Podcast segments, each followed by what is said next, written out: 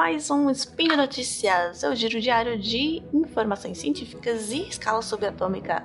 Aqui é Nanaka, de São Paulo, e hoje, dia 5 Hermetian, estamos aí no meio do ano, ou também conhecido como dia 21 de julho, vamos falar sobre biologia e tecnologia.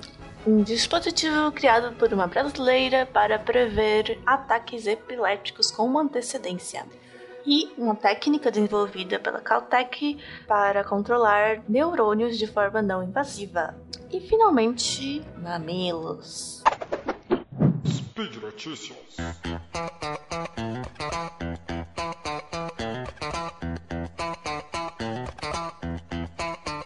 Então, a primeira notícia é para dar uma variada do Brasil. Sim, é uma pesquisa, uma iniciativa brasileira e foi uma dica que passaram pelo Twitter, o Epicast Podcast que deu essa dica. Então, uma pesquisadora, uma física brasileira, a Hilda Cerdeira, de 75 anos, é, recebeu até um prêmio, o Prêmio Cartier para Empreendedorismo e Inovação Feminina, por desenvolver, juntamente com a sua filha, a, que é engenheira, um dispositivo capaz de prevenir, né, avisar previamente ataques epilépticos. Então, o paciente usando esse dispositivo, ele vai saber com até 20, 30 minutos de antecedência que ele vai ter um ataque.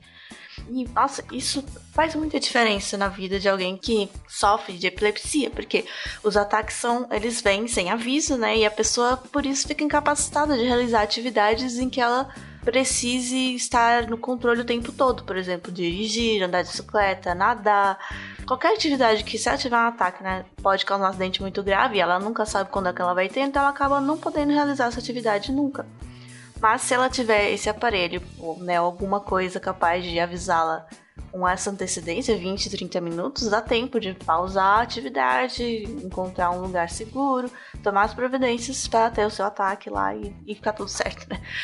E essa, por que isso, né? Porque tem em até 30% das pessoas que sofrem de epilepsia, que são bastante, acho que no Brasil, ah, no Brasil tem cerca de 3 milhões de pacientes e 30, até 30% deles não tem melhora com os tratamentos e cirurgias disponíveis, né? Então, eles ficam dependendo de realmente cuidar das suas atividades ou, nesse caso, de ter algo que os avise. Né? Tem, por exemplo, alguns, é, inclusive cachorros, né, que são treinados para identificar esses também com certa antecedência mas eles não são tão precisos e no Brasil também não tem muito dessas iniciativas, é difícil você conseguir, né? Já é difícil conseguir cão guia para deficiências visuais, quanto mais para outros que são menos comuns, né? Então esse aparelho que elas desenvolveram, ele detecta essas anomalias na atividade cerebral, né? Porque o ataque em si ele é fácil de ser detectado. Se você colocar num eletroencefalograma, é um pico de atividade cerebral anormal, né? Que são vários disparos anormais e a pessoa acaba perdendo controle do, do corpo e desmaiando, pode se afogar, assim, no próprio vômito, às vezes, etc. Mas essas anomalias, né, esses, esse padrão de atividade cerebral, já é possível detectar algumas anomalias com essa antecedência, 20, 30 minutos. Mas não é tão fácil, né? Você tem que distinguir a anomalia do ataque que está por vir de um, alguma outra atividade que também cria padrões diferentes. Às vezes a pessoa está fazendo algo muito excitante, leva um susto, ou, ou muito exigente do cérebro. Então, são vários padrões que têm que ser identificados e classificados para realmente achar o padrão correto que indica que o ataque está por vir com bastante antecedência. Então, durante sete anos, a Hilda estudou esses padrões, né? Ela é física e ela gosta bastante da teoria do caos. Não sei se já ouviram o SciCast, teoria do caos, não ouviram, ouçam. E então, é como pequenos, pequenas alterações podem lá para frente criar um furacão, né? um ataque. E conseguir des descobrir esse caminho, né? E elas criaram agora a empresa Epistemic, pretende desenvolver esse dispositivo. Consiste em basicamente dois eletrodos que ficam na, medindo a atividade cerebral da pessoa, do paciente. E aí, quando ele detecta, enviando essa atividade o tempo todo para o software, e aí, quando ele detecta o padrão que é definido como prévia de ataque epilético, ele manda um alerta para o celular, né, para o aplicativo do paciente e de e o, esse aplicativo também já avisa todas as pessoas de confiança, né? Que estão cadastradas lá, os amigos, parentes, que a pessoa vai ter um ataque e dá a localização dela também, né, caso ela queira. Então, essa empresa delas, a Epistemic, foi fundada em 2015 e hoje elas estão ainda tentando angariar mais fundos para conseguir realmente finalizar o dispositivo e testar em pacientes. É, em pacientes de verdade, né? E não tem muito problema em questões éticas nem médicas, porque afinal ele é só um. Ele não vai alterar nada no paciente, né? É só uma leitura de dados e um aviso prévio. Bom, e ainda continuando na interação cérebro-máquina, vamos falar de uma técnica não invasiva de controlar ondas cerebrais, inclusive alterações genéticas. Pesquisadores da Caltech desenvolveram uma técnica que utiliza é, ondas de ondas ultras, de ultrassom e engenharia genética, alinhado com a administração de compostos também projetados para ativar ou inibir neurônios selecionados. Até agora, né, ela só foi testada em camundongos de laboratório, mas a ideia é que essa técnica ofereça um novo jeito de administrar terapias para regiões, né, terapia e drogas para regiões do cérebro humano que são difíceis de acessar por cirurgia além de difícil de acessar, também né, desnecessário ir lá e abrir a cabeça da pessoa se você consegue fazer de uma forma não invasiva. Que atualmente tem muitas iniciativas de neurociência para manipular os circuitos cerebrais, mas a maioria usa técnicas invasivas como cirurgia estereotaxia, que é aquela que coloca um. Ela meio que faz um esquema 3D do cérebro e identifica exatamente o ponto onde precisa ser mexido e tem uma é uma invasão mínima, né, de uma incisão bem pequenininha que vai direto ao ponto. Mas mesmo assim é invasivo e isso pode causar danos ao tecido, inclusive ativar a resposta imune, né, infecções, inflamações, etc. Então, para contornar isso, né, a técnica desenvolvida pela Caltech foi injetar microbolhas no, no sangue do ratinho, né, nos, nos, nas vias sanguíneas, e aí no cérebro eles, ah, quando essas bolhas chegam né, no cérebro, eles usam é, ondas de baixa frequência ultrassônicas para ativar as bolhas, fazer com que elas encolham e, e expandam, encolham e expandam, e isso acaba criando um espaço naquela barreira entre o sangue e o cérebro, né, entre o sangue e o tecido cerebral, e esse, esse espaço ele pode ser usado para entregar as drogas ou compostos que queiram para o tratamento. Não precisa ser direto no cérebro, né? Os pesquisadores, por exemplo, colocaram nessas, nessas vias um vetor viral, ou seja, um um vírus carregando um, um pedaço de gene ou algo que, que você queira inserir nas células, né? Então, para alteração genética, muitos usam esse vetor viral, porque os vírus, ele já tem esse mecanismo, né? O de pegar partes do próprio DNA e colocar dentro da célula. Então, eles usam como vetor para uma parte de DNA que você quer colocar na célula. E aí eles colocaram esse vetor viral com uma receita, né, um gene uma receita para fazer uma proteína que seria teria né, uma resposta a uma outra droga específica chamada CNO, que também é uma droga desenvolvida, né, engenheirada.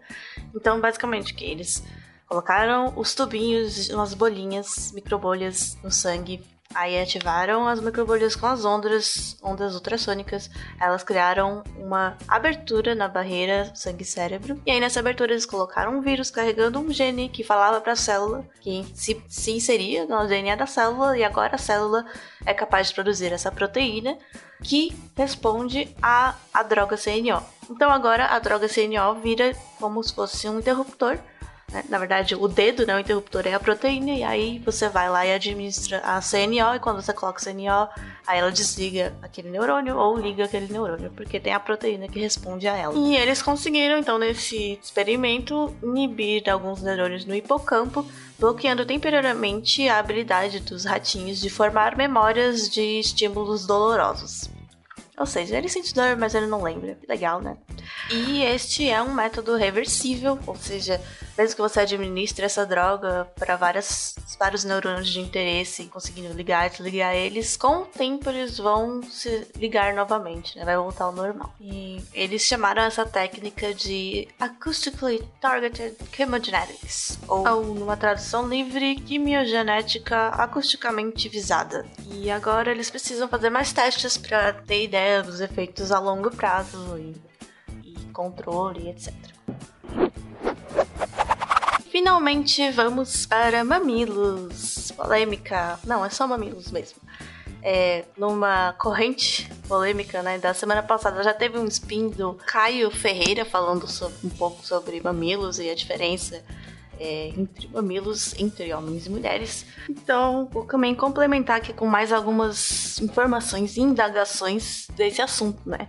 Você já parou para pensar por que, que os homens têm mamilos? Às vezes parece idiota, às vezes parece que não faz sentido ou não faria sentido eles não terem. Ou será que no passado os machos amamentavam? Então eu vim aqui só como curiosidade, só nessa dúvida que surgiu e aí fui atrás de algumas respostas e da histórico evolutivo dos mamilos e da amamentação.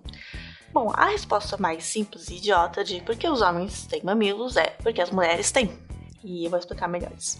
A outra resposta é que também é simples, é porque simplesmente não tem ter mamilos, não é prejudicial, não suficientemente, né? Pode dar, até homens chegam a ter um câncer de mama, algum, alguns problemas com os mamilos, mas é muito raro, não é suficiente para selecionar negativamente esse traço, então eles continuam aí.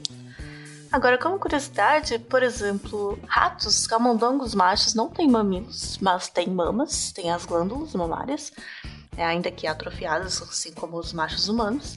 E cavalos machos não têm nem mamilos nem as glândulas. Mas mesmo nesses dois casos, eles chegam a ter a formação no útero, mas eles acabam não é, não desenvolvendo, não terminam o desenvolvimento dentro do, da gestação. Eles são meio que reabsorvidos durante a gestação. Mas assim, explicando melhor, então, a gente herda uma cópia do gene do nosso pai e uma cópia do gene da nossa mãe. De qualquer gene, né? Menos os cromossomos sexuais, que isso é outra história. Os mamilos não ficam no cromossomo sexual. É o gene para mamilos. Mas eles podem ter sim expostos, né? Podem ter uma rede de ativação genética que dependa de outros compostos que são é, produzidos segundo genes que estão em cromossomos sexuais. Por exemplo, o gene das. Não, o gene que desenvolve a mama e os mamilos até durante a puberdade ele provavelmente tem uma dependência com hormônios que só são produzidos porque a pessoa tem um cromossomo é, feminino, né? Aliás, dois cromossomos, né? 2x. E aí, nos machos, como não tem essa ativação da dependência, a glândula acaba não se desenvolvendo. Mas ela ficou lá porque um dia. Então, como surgiram os mamilos, né? Eles surgiram em algum animal muito ancestral, inclusive muito antes do, da linha dos mamíferos em si, da classificação dos mamíferos em animais muito anteriores. Já tinha uma, né, um princípio dessa questão da amamentação, não podemos chamar assim, porque não são mamíferos, mas. E o que acontece é o seguinte: surgiu né, essa característica de, de glândulas mamárias, vou explicar um pouquinho melhor, mas surgiu essa característica em algum animal, e as fêmeas que botavam os ovos, que cuidavam dos filhos, tiveram uma vantagem reprodutiva né, de seleção, então seus filhos eram melhores, cresciam melhor, e aí foi passado para frente essa característica de ter os, as glândulas e os mamilos. Só que essa característica não surgiu num cromossomo exclusivamente feminino, então ela foi passada tanto para os machos quanto para as fêmeas. E aí os machos também passavam para suas filhas, e as filhas tinham maior sucesso reprodutivo. Então, apesar de não ter um sucesso reprodutivo direto nos machos, ele tem um sucesso indireto. E ele não, não tem uma, um prejuízo, né? Não custa nada pro macho ter um mamilozinho ali. É, tirando raras exceções de doenças e tal. Aí nos cavalos e ratos, por exemplo, pode ter sido uma questão de custo energético do próprio desenvolvimento da mama ou que acabou dando uma pequena vantagem ou até sido selecionado por acaso, que pode acontecer. Então eles acabaram retraindo essas características. Então, só para ficar mais claro assim, como surgiu né, essa coisa da amamentação, as teorias são que algum animal muito, muito primitivo lá que saiu da água, né? Não o animal em si, né? A gente fica falando, né? Parece que o bichinho saiu da água e começou a andar. Não, é uma evolução ao longo de milhares de anos, né? que cada população tem uma, um pouquinho mais de diferença. Mas enfim, os primeiros animais que passaram a viver na Terra, eles botavam ovos, e inclusive o ovo ainda não estava tão adaptado para ficar num ambiente seco, né? Os botavam na água. Quando começaram a botar na Terra, eles tinham, começaram, eles, por exemplo, esses antecessores da, da, da amamentação, eles desenvolveram uma forma de acumular nutrientes, por exemplo, em glândulas, né, e molhar os ovos com esses nutrientes. Ou depois que os filhotes nasceram, os filhotes lambiam essa, essa secreção que escorria das glândulas para ficarem mais nutridos. Isso deu uma grande vantagem. Aí, como eu disse, deve ter sido passado tanto para os machos quanto para as fêmeas, mas só as fêmeas tinham a, a vantagem direta e seus filhotes. E aí, o mamilo em si, ele, a teoria é que ele surgiu, ele surgiu não, né? Surgimento é sempre aleatório, quase sempre. Mas ele foi uma vantagem selecionada porque um, ele evitava infecções, né? Como ele tinha uma via única de acesso em vez de ficar aquela secreção nutritiva espalhada, pela, escorrendo pelas glândulas, ela ia só por uma via única. E também era mais fácil de entregar o alimento diretamente na boca do filhote. Era, a nutrição também era mais eficiente. E é isso. Interessante saber que é uma evolução muito, muito antiga, né? Anterior aos próprios mamíferos. Que aperfeiçoaram essa técnica. Inclusive, houve aí recentemente uma uma classificação do leite de barata, né? Que as baratas também têm essa secreção nutritiva que elas entregam para os filhotes. E foi denominada de leite de barata. Então, caía da reflexão, né? Somos todos mamíferos. Então é isso. Será que um dia os homens humanos já não terão mais mamilos? Imagina só. Você gostaria disso? Não gostaria? Deixe sua opinião então aí no post. Inclusive, por favor, me corrija se eu falei alguma besteira e dê sugestões aí de novas notícias e artigos saindo e também dúvidas como essa, por que, que os homens têm mamilos, qualquer curiosidade que você queira saber, a gente pega e faz um spin para você. Lembrando e não esquecendo também que este podcast e todos do Portal Deviante só são possíveis graças ao apoio de vocês, dos nossos queridos patronos no Patreon, Padrim e no PicPay. Então passa lá você se quiser dar continuidade a esse projeto e apoiar a gente também. Deixe lá sua contribuição ou só comente, espalhe o amor pelo Twitter, pela podosfera, pela internet toda e é isso aí. Comente para sua mãe, para seus amigos e para toda a sua família. Beijos de luz e até a próxima.